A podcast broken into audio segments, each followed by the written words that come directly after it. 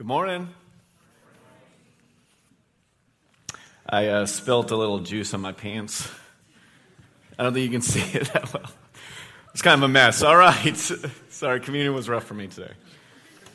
Uh, as always, it's a pleasure to be with you this morning. I, I love the opportunity I get. I'm so thankful for Pastor Matt allowing me to uh, have the pulpit every once in a while. I'm so thankful for the opportunity to open God's Word with you this morning.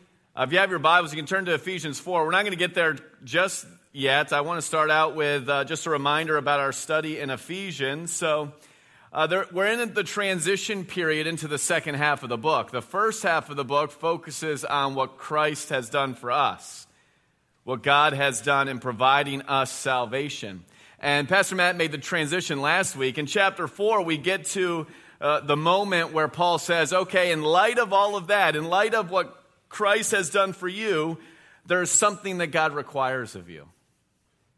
You are not saved to merely live your life however you want to now. Now, because Christ has saved you, there is something, there's a way in which he desires for you to live. And so that is the foundation that Pastor Matt laid last week with some characteristics here humility, gentleness, patience. Ultimately, Pastor Matt talked last week about unity, and Paul continues that theme in our passage today. Before we get to our passage, I want to ask you a couple of questions. How many of you have ever been on a mission trip? Been on a mission trip? That is a lot of you. How many of you have ever served uh, at something that was intense uh, in church, like a vacation Bible school or something like that? Something intense where you felt, man, we are ministering this week. Let me ask you a couple questions. In those moments, did you ever find yourself, whether it was on a missions trip, a VBS, some other challenging missions experience that you had in serving Jesus with other people? Did you ever have an experience where you found yourself growing closer to the people you were serving with? Ever experienced that? Maybe you've experienced where you started out not really knowing a person that you were serving alongside with, and then you connected through your mutual service. Has anybody experienced that? When I was a junior in high school, I went on my first missions trip. It was with our school's National Honor Society. We went to southern Texas and down into Mexico. And it was a great trip. Um, and we had a wonderful time. But me and Brian Zabala, he was a senior at the time, I was a junior, were the only two guys in National Honor Society. I might tell you something about the guys at our high school, right? We were the only two guys. And obviously, it meant that he and I, sure enough, were, would be serving alongside each other basically the entire time. we were the only two guys there. And so we, we were friends and we had played soccer together, among other things. But I, we found ourselves through the course of the week really, you know, growing closer together, really connecting because, I mean, first of all, you know, there were all these girls that were with us, and so we kind of had to stick together. Um, but we were serving alongside each other. And that developed a relationship between us that, although I wouldn't consider our relationship close today, I can still look back and think about the time that he and I spent on that trip together. There was another couple on the trip with us, too. Uh, the Renaults were on that trip with us. And in fact, uh, we, we housed with the Renaults on that trip. What a, a wonderful, godly couple. What an experience that was. And we maintain that connection even today. They're so encouraging to me. And so the question is if we find ourselves in those situations and we when we're serving and we find ourselves growing closer together with each other and it's such a powerful experience, well, why don't we do it all the time? Right? The reality is, nothing can bring you closer to other people more than serving alongside each other.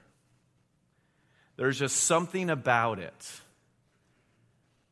And so, our challenge today builds off of what we started last week this idea of unity, and ultimately, it is through our service that unity is achieved.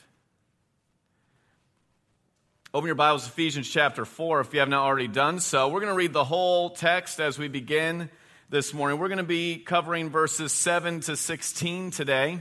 Again, unity through service. Ephesians 4, starting in verse 7. And it reads, But to each one of us grace has been given as Christ apportioned it. This is why it says, When he ascended on high, he led captives in his train and gave gifts to men. What does he ascended mean except that he also descended to the lower earthly regions? He who descended is the very one who ascended higher than all the heavens in order to fill the whole universe. It was he who gave some to be apostles, some to be prophets, some to be evangelists, and some to be pastors and teachers, to prepare God's people for works of service. There's our key. So that the body of Christ may be built up until we all reach unity in the faith and in the knowledge of the Son of God and become, a and become mature, attaining to the whole measure of the fullness of Christ. Then we will no longer be infants, tossed back and forth by the waves and blown here and there by every wind of teaching and by the cunning and craftiness of men and their deceitful scheming. Instead, speaking the truth in love, we will in all things grow up into Him who is the head, that is Christ. From Him, the whole body, joined and held together by every supporting ligament, grows and builds itself up in love as each part does its work. Let's pray. Father, we thank you for this beautiful passage of Scripture that is going to challenge our hearts and our lives today. Father, I pray that we be sensitive to how your Spirit is moving and convicting us. Father, I pray that we would continue to de- desire to serve you so that we can grow up into unity and become more like your Son, Jesus. We thank you that Christ has made all of this possible through his death on the cross for our sins and for his resurrection. And Father, we pray all these things in his name. Amen. We're going to look at uh, an outline of sorts, four main points that I believe this passage draws out. Four main points. The first starts in verse 7 and goes down uh, to the beginning of verse 11 the source of unity. The source of unity. Notice verse 7, if you will. But to each one of us, grace has been given as Christ apportioned it. This idea of gifting, of giving something, is a theme that is repeated uh, throughout these verses that we're going to read. This is not, this is not about salvation. Although salvation is also a grace gift of God, what he is talking about here is the idea of spiritual gifts. And we can read about spiritual gifts in passages like 1 uh, Corinthians 12, Romans 12, and right here in Ephesians 4. Spiritual gifts. So, what he starts off by saying is that Christ is the one who is going to give us these gifts. And ultimately, we're going to sneak ahead here. Ultimately, the form of the gifts in this passage is people. People are the gifts. But let's first look more about Jesus. Here's what it says in verse 8 This is why it says, When he ascended on high, he led captives in his train and gave gifts to men. There's that idea of gifts once again. What does he ascended mean except that he also descended to the lower earthly regions? He who descended is the very one who ascended higher than all the heavens in order to fill the whole universe. We're going to stop right here for a second because in this passage uh, we find a difficulty in interpreting what exactly Paul is saying. It says, What does he ascended mean except he also descended to the lower earthly regions? Lower earthly regions is kind of a weird, that's a theological term, weird. It's kind of a weird way of saying it. And so, because of this, there are basically three main interpretations as to what exactly Paul is saying when he says that Jesus descended to the lower earthly regions. The first possibility is that he came to the earth. It's merely about the incarnation, that he came to the earth. The issue with that interpretation is well, why didn't he just say that then? Why does he use the term lower earthly regions? Second interpretation, the most popular interpretation, uh, is that this is referring to his death, it is referring to his being buried in the tomb. Often, this idea of lower earthly regions, especially in a Greek culture, had that connotation of death. And so that's the most popular interpretation. The third possibility, the third interpretation, is that when it talks about the lower earthly regions, he is talking about going deeper into the earth. Some see this as being him actually going to hell, which I, I don't think is correct. Another possibility is that he is descending into what is called Abraham's bosom or paradise. Now, my job as a Bible teacher is not to answer all of my students' questions, it's to question all of my students' answers. And so I'm going to pull uh, the teacher card out for a second and say, hey, you can go home, you can study it, and figure out which interpretation is the correct one. All right. See how I did that? That's pretty convenient, right? Now, all that being said, whether you believe uh, this, this idea of descending to the lower earthly regions is him coming to the earth, him being buried in the tomb, or him descending even further into uh, Hades or Sheol, the place of the dead, the point of this passage is clear. The point of this passage, of these verses, of him, of Paul quoting Psalm 68, is that Jesus is the victor. The imagery here, when he ascended on high, he took many captives and gave gifts to his people. It is, the ascension is him in triumph. The ascension is Christ in victory. He has conquered death, he has conquered sin for us, and now he is returning the victor.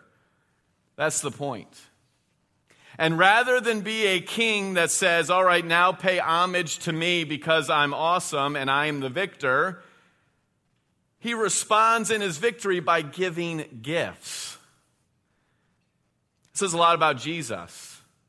He deserves all of our worship, yes, but rather than simply demanding our worship, he decides, you know what?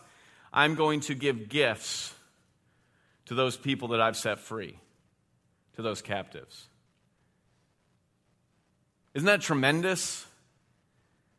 Jesus cares about us. He loves us that much that not only did he die for us, not only did he rise again for us, not only did he provide the, the sacrifice that allows us to have a right relationship with Jesus, but then he also gives us the strength and the power needed as we, des- as we desire to walk worthy of the gospel, as we desire to walk worthy of our calling. Jesus does it all. And so we have to understand that the source of our unity, that which connects us, that which brings us together, that which allows us to serve with each other side by side, is the unity we have in Christ. Pastor Matt mentioned last week how difficult of a thing unity is. Unity is hard. Watch the news, right? Unity is hard. And the only thing, the only thing that can provide unity among people, true unity, is a relationship with Jesus. That's it. Whether it's your marriage, whether it's a parent to a child, whether it's to our family here in this room, the only thing that can bring us true unity is Jesus. He is the source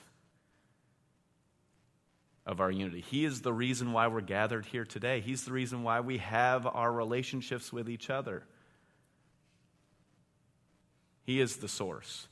So, Paul starts out as we think about this idea of unity through service. Paul reminds us of where he left off in the last passage that the source of our unity is Jesus. Let's look at the second point that is made in this passage the agents of unity. So Jesus is the one who gives the gifts. Notice what the gifts are, verses 11 and 12. It says, It was He, that's Jesus, who gave some to be apostles, some to be prophets, some to be evangelists, and some to be pastors and teachers, beginning of verse 12, to prepare God's people for works of service. To prepare God's people for works of service. So here we have the agents of unity. Let's look at each one individually. First, we have the apostles. The apostles are the sent out ones, they are representatives of Christ.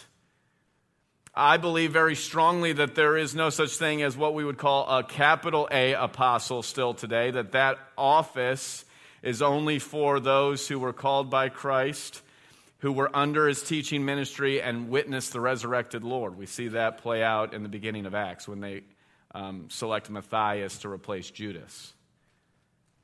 However, I believe very strongly that there are lowercase a apostles today, and often we see this role play out in what missionaries do. That they are sent out, they feel God's call to go to the world, to go wherever He has for them, to represent Christ to, to a lost people, to start churches, to see the gospel spread. They are representatives. Next, we have prophets uh, same thing with prophets. The role is a little different now. Uh, big P prophets are those that not only spoke truth to God's people, but also predicted the future. Again, I believe very strongly that with the completion of the Bible, there is no more need to predict the future. The future's already been written about. But we still certainly do have lowercase p prophets who have the giftedness of God to preach and teach God's word to bring about life change in people. Who communicate God's word in such a way that it produces uh, a result in the life of the one who hears it. That's the role of prophets.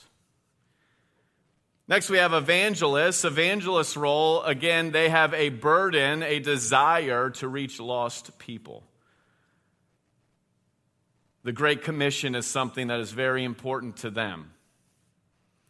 I, will be honest, uh, of, of these four roles, I have a lot of respect for evangelists. It, it's not something that comes naturally to me. You would think, oh, Matt, you're so cool. And no, that's, that's not me at all. I'd rather stay at home and, and sit and, you know, do nothing.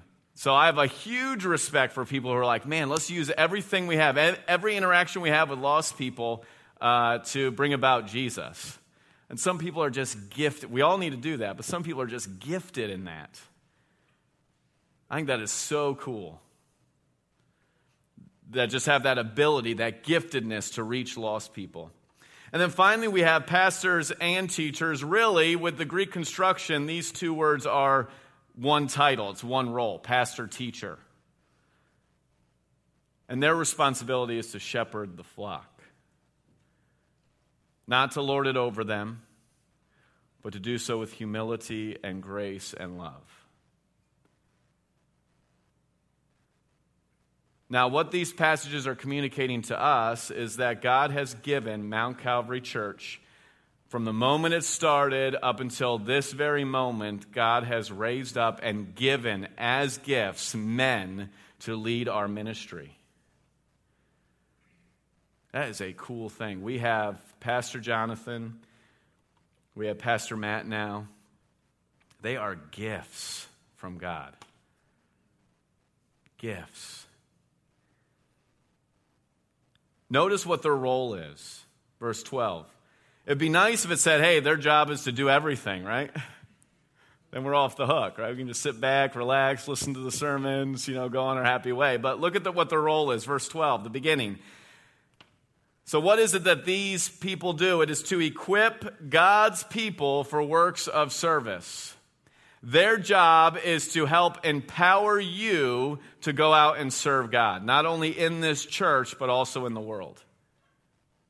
That's what their job is to equip God's people. And so every time that uh, Pastor Matt comes up and preaches, every time you have one on one discipleship with PJ, whatever the situation is, as you interact with these men who are leading our church, who are gifts of God to our church, that is what they are tasked to do to equip you to go out and serve. In some way, and don't take this weird, but in some way, they're kind of like our dads, right? It's kind of like a parent and child relationship. We just had this, we just had this on the way, on the way to, to church this morning. I don't know about you, but way to, on the way to church every week is always an adventure, right? In the car, you know, one week everyone's like falling asleep on the way to church. The next week everybody's, you know, screaming and hollering. It's just like, Make up your minds, right? like figure out what. But on the way to church this morning, this illustrates this so beautifully. Julie and I see our role as parents. Your role as parents is not to step in and fix all your kids' problems, right? That's not your job. Your job is to empower them to fix their own problems, right? That's what pastors' roles are. So on the way to church this morning, Daniel says, Ow. What's the matter, Daniel? He says, Oh, Ben hit me. It's like, okay, you know, I'm sorry. It happens, right? We got five kids. Somebody's going to get hit eventually. So we're driving down the road a little bit longer, and it's silent in the back after this happens. Daniel speaks up and says, Hey, dad and mom, uh, can you tell Ben not to hit me? He says, Hitting me is a sin. Okay, you're right. My response is not, Ben, don't hit your brother. That's not my job yet. I mean, there comes a time where, yes, I have to step in and intervene, right? My job is Daniel. Why don't you talk to Ben and work him through what he did wrong and help him? That's what I want my kids to have, right? I pulled out Matthew 18, you know. If someone offends you, go to him first. You know, if he if he confesses, ask for your forgiveness, good, you've won a brother. I said, Daniel, you can win your brother right now. These are deep theological discussions on the way to church. This is, this is kind of what we get into sometimes. But I want to teach them, I want to teach my kids hey, I am not some miracle worker who's going to step in and fix all of your problems. That's never what I was intended to be. The reality is, our pastors aren't that either. No offense, guys. They're not some miracle workers that can just step in and fix all of our problems. But what they do do, what they can do, is they can equip us, they can minister to us in such a way that we can serve, be unified as a group with each other. That's what their role is. Spiritual dads. Nobody call them dad after the service. I'm sure some of you want to now. Eh, so weird. But the point is that God has given these gifts, these men, these leaders in the church to equip his people for works of service. They're gifts. So they are what I call the agents of unity. God has decided, Christ has said, here are these men. They are going to allow you all, they are going to serve you in such a way that you can attain unity. Point number three here we get to the meat of the potato, as I like to call it. And whenever I say that, my students are like, What? There's no meat in a potato. And to be honest, I don't even know what that statement means. But the meat of the potato. It sounded good. Somebody said it to me once. Here we have the means of unity. The means of unity. Verse 12 and 13. To equip his people for works of service so that the body of Christ may be built up until we all reach unity in the faith and in the knowledge of the Son of God and become mature, attaining to the whole measure of the fullness of Christ. Ultimately, the goal of the church is unity.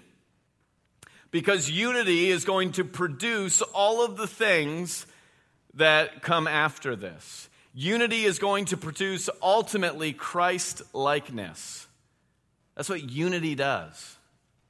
I think about it in our marriage, right? Julie and I's marriage. It is a picture of Christ and the church. Ultimately, our marriage, its purpose is to produce in each of us Christ likeness. That's the goal. So, service here, which is what our message is about today, unity through service. Service is the means through which you and I become more like Christ. And the reasoning behind that is pretty simple, right? Of all the people who've ever lived, who is the greatest servant who has ever existed? Ultimately, it's Jesus, right? He's the greatest servant. And so that is who we are to emulate. Notice the progression here. So, first, it starts with service. Service. Oh, by the way, for what it's worth, this is all saints. All of us must participate in this. There's a, there's a common statistic out there that uh, in a given church, 20% of the people do 80% of the work. And I'm here to tell you that's not good enough. Right? We cannot have 20% of the people doing most of the work. We're all in this together. All of us are required to serve the body of Christ. 1 Corinthians 12 puts it beautifully as we think about uh, the body and everyone having its part. Right? We have ears and we have thumbs and we have knees, right? We all have a different role to play, different functions. All of us are required for this. All saints must participate. And the beauty of it is, although uh, Paul doesn't get into it in this passage, all of us, all of us are gifted to carry this out. All of us are gifted. You have a role to play at Mount Calvary Church that no one else could fill as good as you can.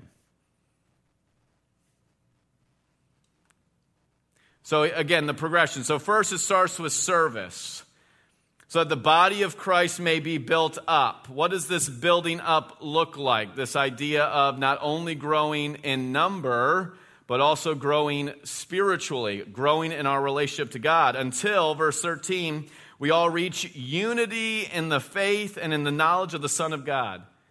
Unity.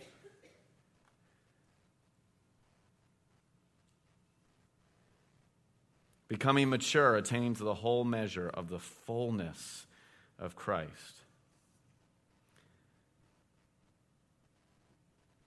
We all want unity, right? Nobody ever woke up and said, Man, I hope I have a lot of conflicts today. We all want unity. And here it is simple the means through which we as a church you with your husband or, or, or, wife, you with your children, you with your coworkers, your boss, the people that work under you, your neighbors. The way that you reach unity with the people around you ultimately is service. Service. I don't want to forget this. I get my own box. Yes, this is so cool. I get to add to this giant structure over here. I've been waiting for this my whole life. But ultimately, if you and I are going to walk worthy of the calling that we have received, it is going to require service. Service. We all have a role to play in this. It's interesting that uh, I've preached a number of messages here, and I think four of them have been about uh, service. Why is that? Maybe, maybe God's really been drilling into my heart, into my life. Hey, Matt, you know, get up and do something. Service. Last time, uh, one of the last, I can't remember, they're all blurring together because I talk about this so much for some reason. Um, but one of the times we, we, I left off challenging you uh, are you a helper or a servant? Ultimately, this idea of service is that it comes with a cost comes with a cost. Service requires you serving people that you don't particularly care for. Service often requires you doing things that you don't particularly like to do. But the beauty of it is, with our body here, God has provided us with all of the giftedness necessary to where we all can serve in ways that we all enjoy. Isn't that cool? I, my vision for our church is that we have a church that is functioning in such a way that everybody is operating in their giftedness and everybody enjoys that. Service doesn't have to seem like a chore. Because again, Christ has gifted you to serve. Whatever that is. Little plug for place. Yeah, I see my place people in the back, you betcha. Go, go to place. Figure out what your giftedness is. Figure out how you can serve. What a great opportunity. What a great opportunity. And if you haven't spent any time with Elizabeth, I'm going to I'm gonna brag on her a little bit. If you haven't spent any time with Elizabeth, uh, get to know her, man. She's phenomenal at sitting down with you and saying, man, here's how you can serve better. Here's how you can implement your gifts. What a cool experience. Service. Ultimately, we reach unity in the faith and the knowledge of the Son of God. We become mature, attain the whole measure of the fullness of Christ when we are all willing to serve. Last point, we're done. Last point. The results of unity, the results. The results. Verse 14, then we will no longer be infants, tossed back and forth by the waves and blown here and there by every wind of teaching and by the cunning and craftiness of men in their deceitful scheming. Instead, speaking the truth in love, we will in all things grow up into Him who is the head, that is Christ. Again, Christ likeness. From him, the whole body, joined and held together by every supporting ligament, grows and builds itself up in love as each part does its work. The first result of this unity is stability in faith. Stability in faith. I share this. There are a number of statistics out there on the subject. Um, I've seen statistics range from anywhere from like 50% all the way up to like 85% of teens, young people, and I tell this to my class often, not as a scare tactic, right? I'm not like, oh, you know, half of you aren't going to love Jesus in 10 years. But the point is that statistically speaking, most of these young people right here, I'm looking at you now, right? Most of these young people right here will not be in the church 15 years from now. Whoa. I believe this passage tells us why. What is going to keep them around in 15 years? Serving. Right? What leads to stability in your faith? What makes it so that you will no longer be babies who are tossed around by every wave of teaching? What does it require? It requires the unity that comes when you all decide we can serve. We have a role to play in this church because you do. It is our pastor's job, our leadership's job to equip you to do what only you can do in our church. Isn't that cool? And if we can do that as a church, if we can commit to say we're going to give our young people opportunities to serve, then we truly can raise up the next generation of leaders who are going to lead in this church and other churches and around the world. What an exciting thing to think about, right?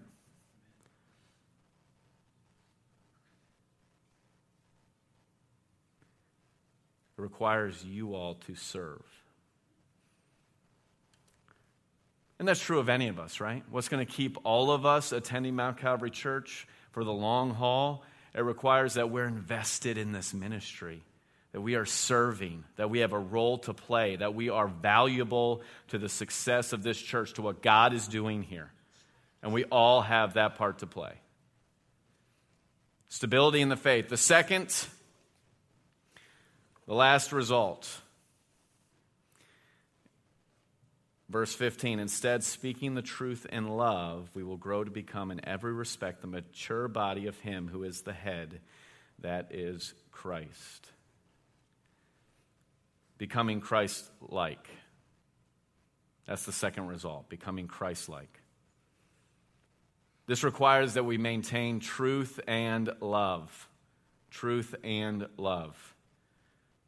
There are two dangers to ministry. The first is a departure from truth, a compromise with the lie that Satan and other false teachers would try to, to infiltrate our church with. That's the first danger. As one of our church's elders, I am strongly committed to standing on the foundation of the Word of God. It is only through the truth of the Word of God that we can see lives change. We are committed to that. But for me, anyway, I struggle with the second danger. chilling indifference with respects to hearts and lives, troubles and trials, and the people who face them. That's where I need to work in my own life. We need both truth and love. If we can maintain those two things through the unity that comes by our service, we can all grow in our Christ likeness. I love verse 16 because verse 16 sort of wraps up the whole thing. From him, the whole body, joined and held together with every supporting ligament, grows and builds itself up in love. This last phrase, lock this into your brain, as each part does its work. That's how we get there. The roadmap to unity, to maturity, to raising up the next generation the roadmap to Christ likeness, stability, starts with service. That's what launches us out into all of these other things. My challenge is simple as we close our time together. How are you serving? How are you contributing to what God is doing here in Mount Calvary Church today? If your answer is nothing or not much, in love, I am telling you that that is not good enough. That is not how Christ wants you to live as a follower of Him. I would challenge you to go see our pastors, talk to our elders, deacons, talk to Melissa Talk to all of our ministry leaders and how you can find your place, how you can use the giftedness that God has given you to serve this body. I think, if I'm being honest as a church, I think we've come a long way. Come a long way. But this is what's going to take us to that next level to be the church that God wants as his bride. That we all serve and grow in unity with each other. Let's pray. Father, we thank you for this beautiful text that so clearly lays out the obligation we have as followers of you, what you have done for us, how you have blessed us with every spiritual kind of blessing. Father, our response is that we work hard after you. Father, we thank you that you provide the way for us to do that that you have given us leaders in our church to equip us for works of service. And Father, I pray that everyone that can hear the sound of my voice will respond and how they need to respond to this passage, being confronted with the question, How am I serving? Father, I pray that we would all take some honest introspection about our own lives. I pray that we would consider what you might have for us as we seek to build up to maturity, to unity, Mount Calvary Church. Father, we thank you for the word this morning. We thank you for your spirit, which will empower us to live this out. We pray these things in Christ's name. Amen.